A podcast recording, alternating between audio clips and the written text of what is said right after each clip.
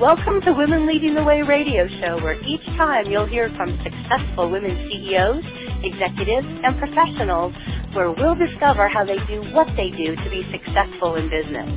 We'll be interviewing women who have overcome big challenges, women who have incredible stories of lessons learned in dealing with adversity. We'll even interview women who have started and grown successful organizations and women who are C-level executives with unique talents and positions. Our goal is to bring successful businesswomen together to share how they're leading the way in business today. Good morning and welcome to Women Lead Radio brought to you by Connected Women of Influence. I'm Knight Campbell, your host for The Leading Edge, women pushing boundaries in life, adventure, and leadership. Our topic today is Mindset Over Mountains with Janelle Smiley. Janelle is a mountain athlete, business owner, and mindset coach. She's a seven-time ski mountaineering champion and is first ascents on some ski lines I dream about. And she set the speed record for crossing the Alps on skis. Today I'm particularly excited to dive into Janelle's journey to becoming a professional athlete, how she thinks about mindset on long, hard endeavors, and how she's balanced being a mother, explorer, and athlete. Good morning, Janelle, and welcome. Good morning. Thank you so much for having me. Well, Janelle, let's dive right in. What should our listeners know about you? Oh, I guess there's so many different avenues we could go. Um, yeah, I, I, it's a journey, I guess. So I guess we can pick in, you know, dive in on what you find to be the most interesting. That's fair. I'm super curious as a fellow lover of mountains. Uh, what draws you to the mountains? Interesting thing because it, it's almost hard to describe, but it it feels as if I was just born to be in the mountains. It's when I'm out there, it just like makes me come alive.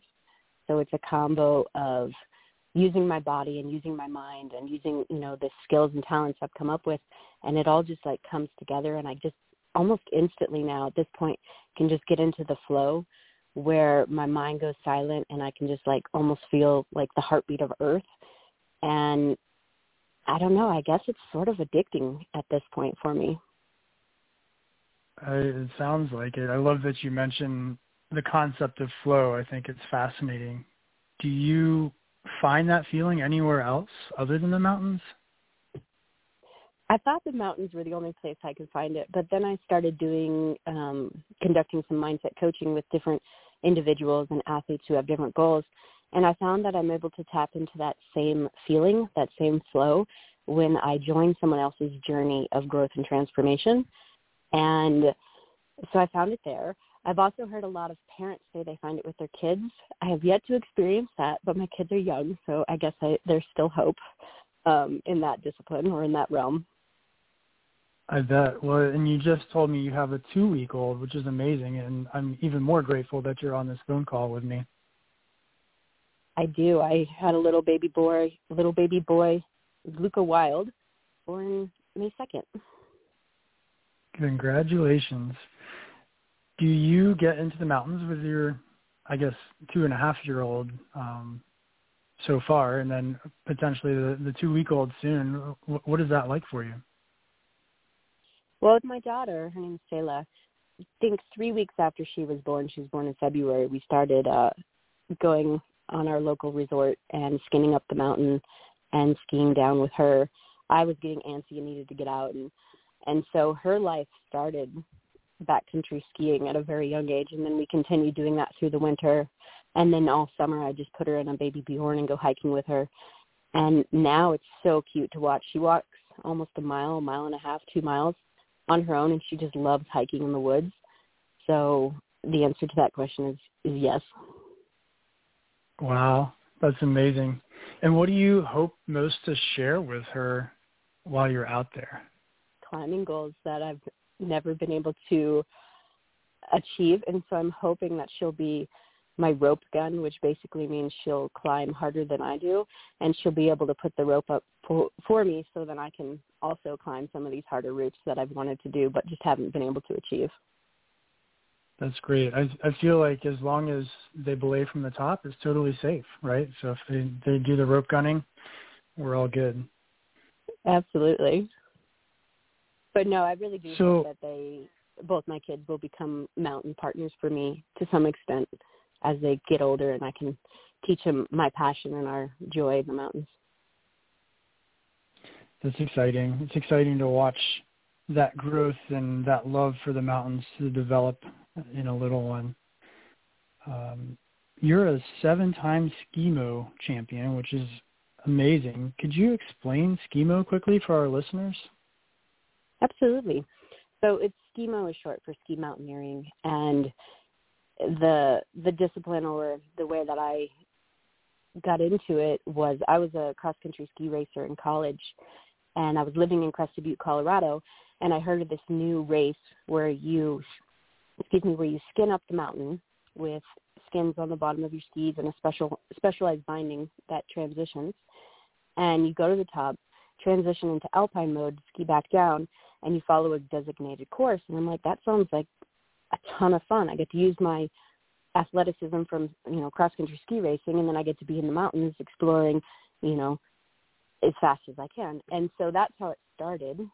And it's super popular in Europe and it's kind of up and coming, I would say, in America. A few key people have brought it to the United States and it's a great way to have camaraderie to push yourself, go as fast as you possibly can in a somewhat, I would call it safe environment where you don't have to worry about avalanche mitigation like you do at normal backcountry skiing. And it's just a great way to challenge every aspect of your body, your emotional, your mental, your physical. I'd even say at some point spiritual. And I did that for just over a decade, raced in Europe, raced around the raced around the around the globe to some extent. It's a, from what I understand, my my limited experience backcountry. It's a physically, mentally, like you say, emotionally and spiritually demanding sport. What is your key to success? I guess I like suffering. um, no, I mean I like I like the the feeling of breathing hard. I like the feeling of fatigued muscles and wondering where my limit is. Like how much farther can I go? How much farther can I push it? And so that always excited me just to see what my potential was as a human. And then also to tap into the mental aspect of like, okay, my body is done. It doesn't have anything more in it, but does it? And so that question of like, what is possible kept me going and kept me pushing my abilities. And like I said earlier in the show too, just being out in the mountains and in nature and breathing hard is just it just makes me come alive. So it's almost like it's what I was born to do in some some capacity. So you say that you like suffering, which sounds strange to a lot of listeners probably. And you mentioned this exploring limits, finding where are the boundaries. Would you say that suffering is just a path to that, or, or there's distinct things that you enjoy? Well, I use the word suffering because I find it somewhat entertaining. Um, but suffering, suffering is sort of a choice. Like it's gonna, you're gonna feel sensations, and then we get to decide how we label those sensations. You know, when your heartbeat is beating so fast it feels like it's going to jump out of your chest, is that suffering or is that just pounding and blood flow and pulsing? You know, and so I've I've played a lot with naming and terming, you know, giving different things terms when I'm out there. I'm like, okay, here's the sensation, and then I decide how I want to experience that. So I think when it comes to pushing and being out there, it's really just making the decision that I want to keep going when things get uncomfortable in my body or in my mind. This seems like a powerful philosophy. Have you found it to transfer to other challenges in your life? Well, I thought that I could take that into childbirth, and so I Hmm. wanted to go natural and not have any drugs for my daughter. And I figured women have been having babies naturally for, you know, eons. And I thought with all the mental training I've done with being an athlete, I could I could pull it off. And it was awful. It was such a traumatic experience trying to give birth without drugs. And I also heard that you know, being an athlete because you have a lot of muscles when it's time to like relax and let the baby do what the baby needs to do, I would, you know, instead tense up. So anyways, my first experience was horrible and it did not go how I thought it would. And then the second time, I'll be honest, I got an epidural and it was like the best experience of my life. So I don't think it translated super smoothly into bringing children into the world, at least at where I was when um when I had my daughter. So there's one way it doesn't transfer. yeah. Well, I, I don't have any experience there, but I do know that when we got to the hospital for our first, my wife said, hi, I'm Leonie. Give me an epidural now. So I, I don't blame you. It seems like a good way to go. And uh, wow, for the first one. Your wife is a lot wiser than I was. So I think that was well, stubborn ego-ness coming out in my part. That's that's an interesting observation. I'm I'm glad that you uh, found a better way for the second round. Um, going on a little bit of a different tack here, what is your greatest failure and what did you learn from it? My greatest failure. Um, I honestly don't think I've really had any failures. I've had several points that I've learned a lot from and um, has forced a lot of growth. I would say one of those major transitions was pushing myself so hard that I actually had to get double hip surgery. Um, and I was also just too afraid to get surgery, so I kept pushing, kept pushing, and I was in, excuse me, I was in so much pain that I finally was climbing Mount uh, Logan actually, and I had to call the airplane company and say, "Hey, I I physically can't do this. I have to fly off." And that was like reaching a point where I would, you know, you could consider it a, a failure to some extent, but it was also just like I I couldn't do it. So the rest of my team continued on, and I flew off, and I had to sit back in a White um Whitehorse and just wait for my team to be finished before we flew home. And so I got a lot of time to be and think and wonder. And then I went home and got double hip surgery. And that was actually the first time where I had to take a look at my inner world and my inner life and question why I was pushing so hard, what motivated me to go to these extremes and to these limits. And I had to kind of come to peace and befriend my demons inside. And I'd say that was one of the greatest learning aspects for me to set me up for success as my life continued. This seems like a hard but powerful lesson. Did the reason that you pushed so hard change in any way from that? You know, it did. I never really took the time to analyze and wonder why I was pushing the way I was. But really it came from, you know, a message that somewhere I picked up as a young child that I didn't have value unless I performed. And so mm. if I didn't perform well, I didn't have value. And so it was really hard for me to come to grips with the fact that I had intrinsic value just being. I didn't actually have to perform. And once I was able to like pick that apart and like go down into those dark paths and come back out of them is when I was able to trans transform that needing to prove myself into true a true love of the sport. And so that happened right in the middle of my ski mountaineering career and so I went from trying to prove myself to actually just loving the sport. And the transition in my body and in my mind, I performed so much better when I did it from a place of love versus a place of like not being enough. So I would say that was one of my greatest lessons that forced me to go in and spend that dark period, I guess, of my life and come out on the other side. It just sounds much more fun to do it for the love of sport instead of trying to prove yourself too. You mentioned in your on your website that you the mountains help you move through fear. Can you say more about that? What, what does that process look or feel like?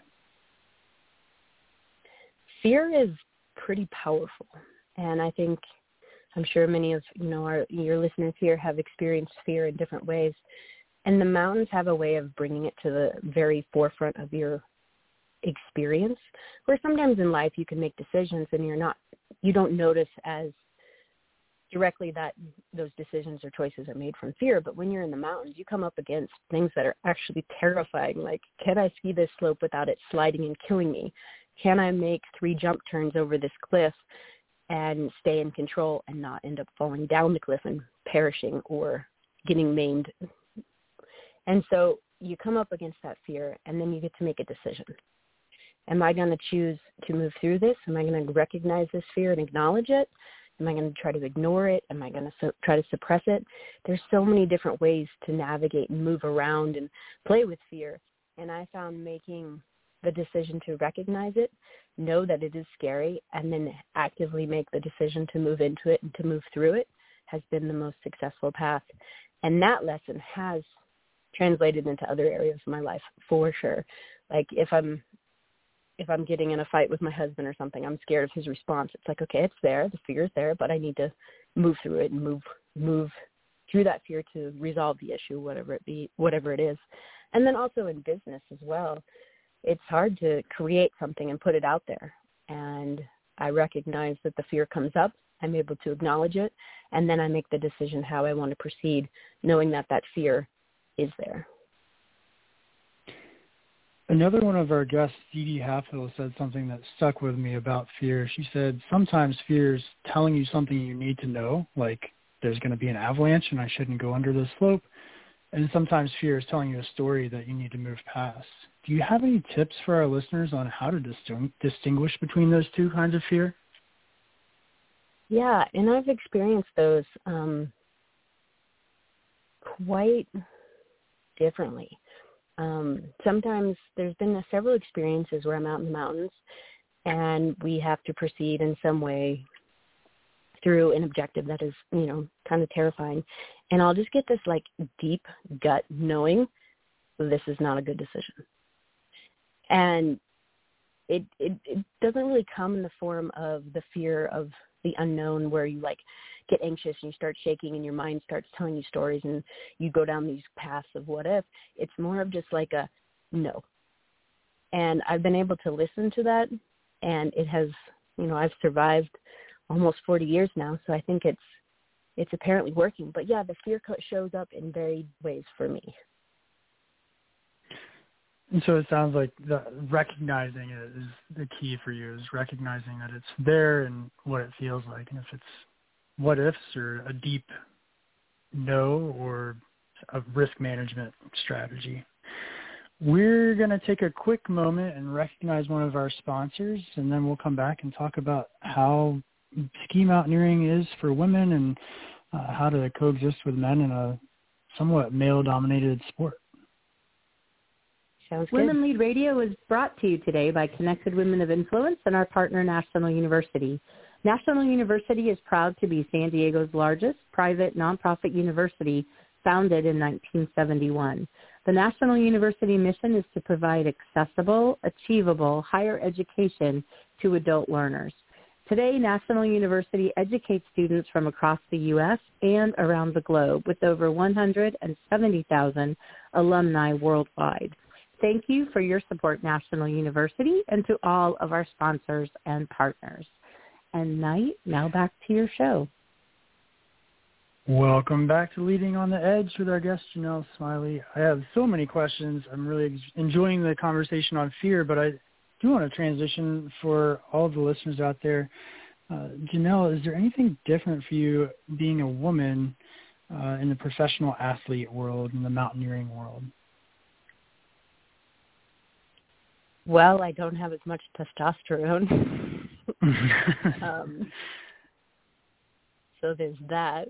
You know, it's interesting. I've had this question come up quite quite a few times, and mm-hmm. I had two brothers growing up, and I always felt like what they can do, I can do. And so I never really felt held back because I was a woman. I would just do what they did. And then getting into um, ski mountaineering and racing, I didn't really experience it there. I had fun chasing the boys, and I think passing them made actually gave me more energy because I'm like, oh yeah, you know, and that came from the part of me that needed to prove myself. So I guess I didn't really feel any limitations through my race career. I did recognize a huge change or a huge, uh, I don't know what you, I mean, I don't know if I'd use the word disadvantage. Um, I was treated very differently when I joined a group of Europeans and traversed the Alps, and that was where I really experienced being a woman. Was um, wow, kind of felt like the lesser species in that in that particular event. Can you say more about that? Like, what was that like for you? I kind of, I didn't, you know, I, this was after I had hip surgery, and so I did all that mm. fun, deep work that goes involved, that was involved in, you know, getting over my demons. And so I actually just enjoyed watching it play out, and I was able just to hmm. witness how the men treated the women and witness my experience within that environment. And it was a I don't know if it was a cultural thing or if it was like a machismo thing or just with the group that we were in. But even, you know, it was just, uh, how do I describe it? It was just as if our opinions or our voices didn't really matter. And so what I learned over time is like, okay, I can't share my opinion if they're going the wrong way. I can't speak up because they just talk over me or ignore me. And so I learned a subtler way of moving within that group and the teams. I would just lead by demonstration, so I wouldn't talk. If I felt one way was easier than the other or quicker or faster or or safer, I would just go it, go that way. And then towards the end, some of the other gentlemen started following me versus some of the other members in the group. And I thought that was interesting just to, to lead by example versus lead by voice. Interesting, especially when your voice is being drowned out, but they can't really talk over your actions. What exactly. advice do you have for for women in business or elsewhere dealing with subtle or in this case maybe not so subtle bias and misogyny? From my experience, I feel like the more we focus on it and the more we create an issue around it, the bigger it becomes. If we mm-hmm. try to find our common our commonalities and our the things that we also agree on, those become larger and they kind of minimize the differences. And it happens subtly and it happens slowly. But when we get really frustrated and we come from a place of anger or just a, a lower vibration, it kind of penetrates the entire environment. But if we come from a place of like, hey, I want to I want to demonstrate that we're equal. I want to demonstrate that we have a voice that's pretty powerful too, but do it from a place of love versus anger, there's so much more power in it. And it seems to have worked so far in my world to do it that way. And I, I guess I hope it I hope it will for the rest of, you know, humanity as we start to branch out even more into our own differences. It sounds like another manifestation of doing it for the love of the sport, for the love of being a human being instead of trying to prove yourself. Um, your husband's a guide and you've done some serious climbing with him, 50 classic climbs in North America. That's amazing. Uh, finding men who are good allies for strong women can be really important and sometimes challenging. Any tips for how to know when a man might be a good ally instead of uh, what it sounds like happened on your Alps trip? right. Um, let's see. I would say, I mean, you can, with him, he was just kind. And he loved the fact that I was as strong as him in many disciplines and in some areas stronger, in some areas weaker. But it felt more like a team than it was a woman male kind of counterpart. It just felt like a team, a partnership. And I've been married now for almost 15 years, I guess you could say. And yeah, it's it's it's it's an interesting thing. He's always just treated me as an equal, and um, we did take into consideration that I'm like 30 pounds lighter than him. So when we packed our bags, we would just, you know, make room for you know him carrying a little bit more. But that was more of a partnership versus like a, a feminine and a masculine role. But how to makes, find makes those, a lot of sense. That's a good question. Yeah. How, any any answers before we move on? Well, you know, when I was uh, when I was looking for you know a potential partner, mate, husband, I did have one rule: is I wanted him to be more hardcore than I was, because I did find that I intimidated a lot of men, and when men were um, not as strong as me in the mountains, there was a weird dynamic that played out.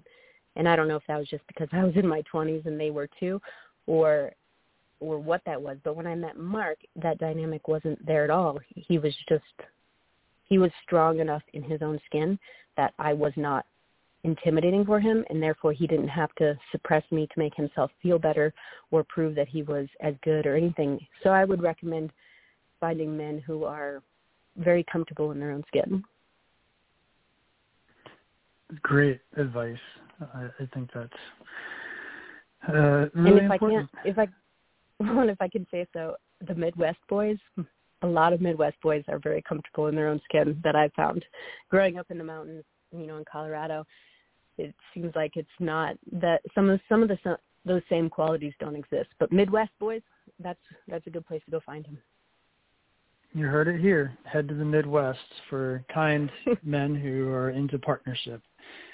Do you think that women have any unique strengths as leaders? Oh, absolutely.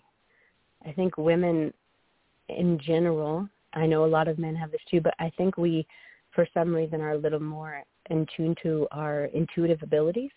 And so we're able to feel a room a little bit more. We're able to feel out decisions versus keep them up in our cognitive minds. And I think that mm-hmm. feeling mm-hmm. through life sets us up for being really great leaders. Interesting observation of intuition. And I love your no hesitation, absolutely. We're running out of time, and I have a, a lot more questions to ask here, but I do want to get to this one because you have a two-week-old and, and you're a professional athlete, and you do what's pretty dangerous stuff going out in avalanche terrain. How do you balance that pursuit of the boundaries in life, the pursuit of excellence as an athlete, and being a mother? Yeah, that's that's a great question. I, for the most part, with some you know some extreme circumstances, I don't feel I feel like we are here on earth to do what we need to do and accomplish what we need to accomplish, and when we go is not our decision. And there's been a couple circumstances in my life. One right before I got married, my husband went on a big mountain adventure, came back unscathed, totally fine. And then we were pulling aspen leaves out of an aspen tree, and he fell 15 feet and landed right between two giant rocks. Where if he was just a couple inches one way or the other, he probably would have fractured his spine and been paralyzed. And so there's that example where it's like, you know what? you have to live. You can't live in fear. You have to live to your fullest potential because it, anything can take you out. And then just mm-hmm. this past year, everybody's terrified of the pandemic that's going on, rightfully so. Um, and you know, my father was of that age that could get sick, and we decided that we wanted to go visit him anyway. So we went and spent a few weeks with him. Came home, and then a week later, a tree blew down in a windstorm hit him on the head and he perished. And so those are two like really clear examples that it's not our decision how long we get to live or or it's just not in our power for the most part. And so push you know within reason it's just given my husband and i both the the permission i guess to fully live and just know that when it's our time it's our time.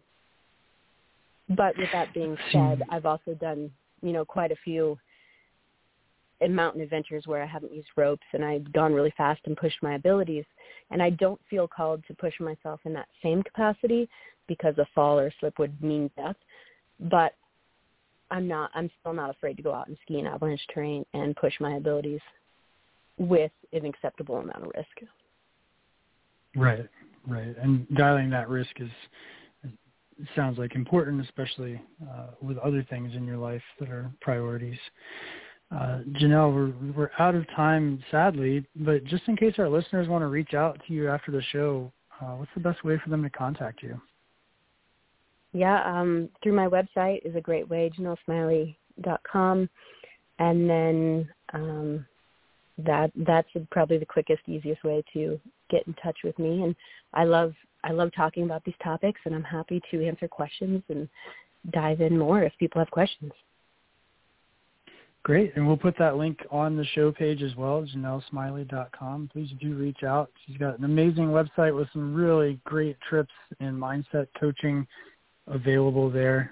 Uh, Janelle, thank you so much for your time and insights today. We really appreciate you sharing uh, your unique experience.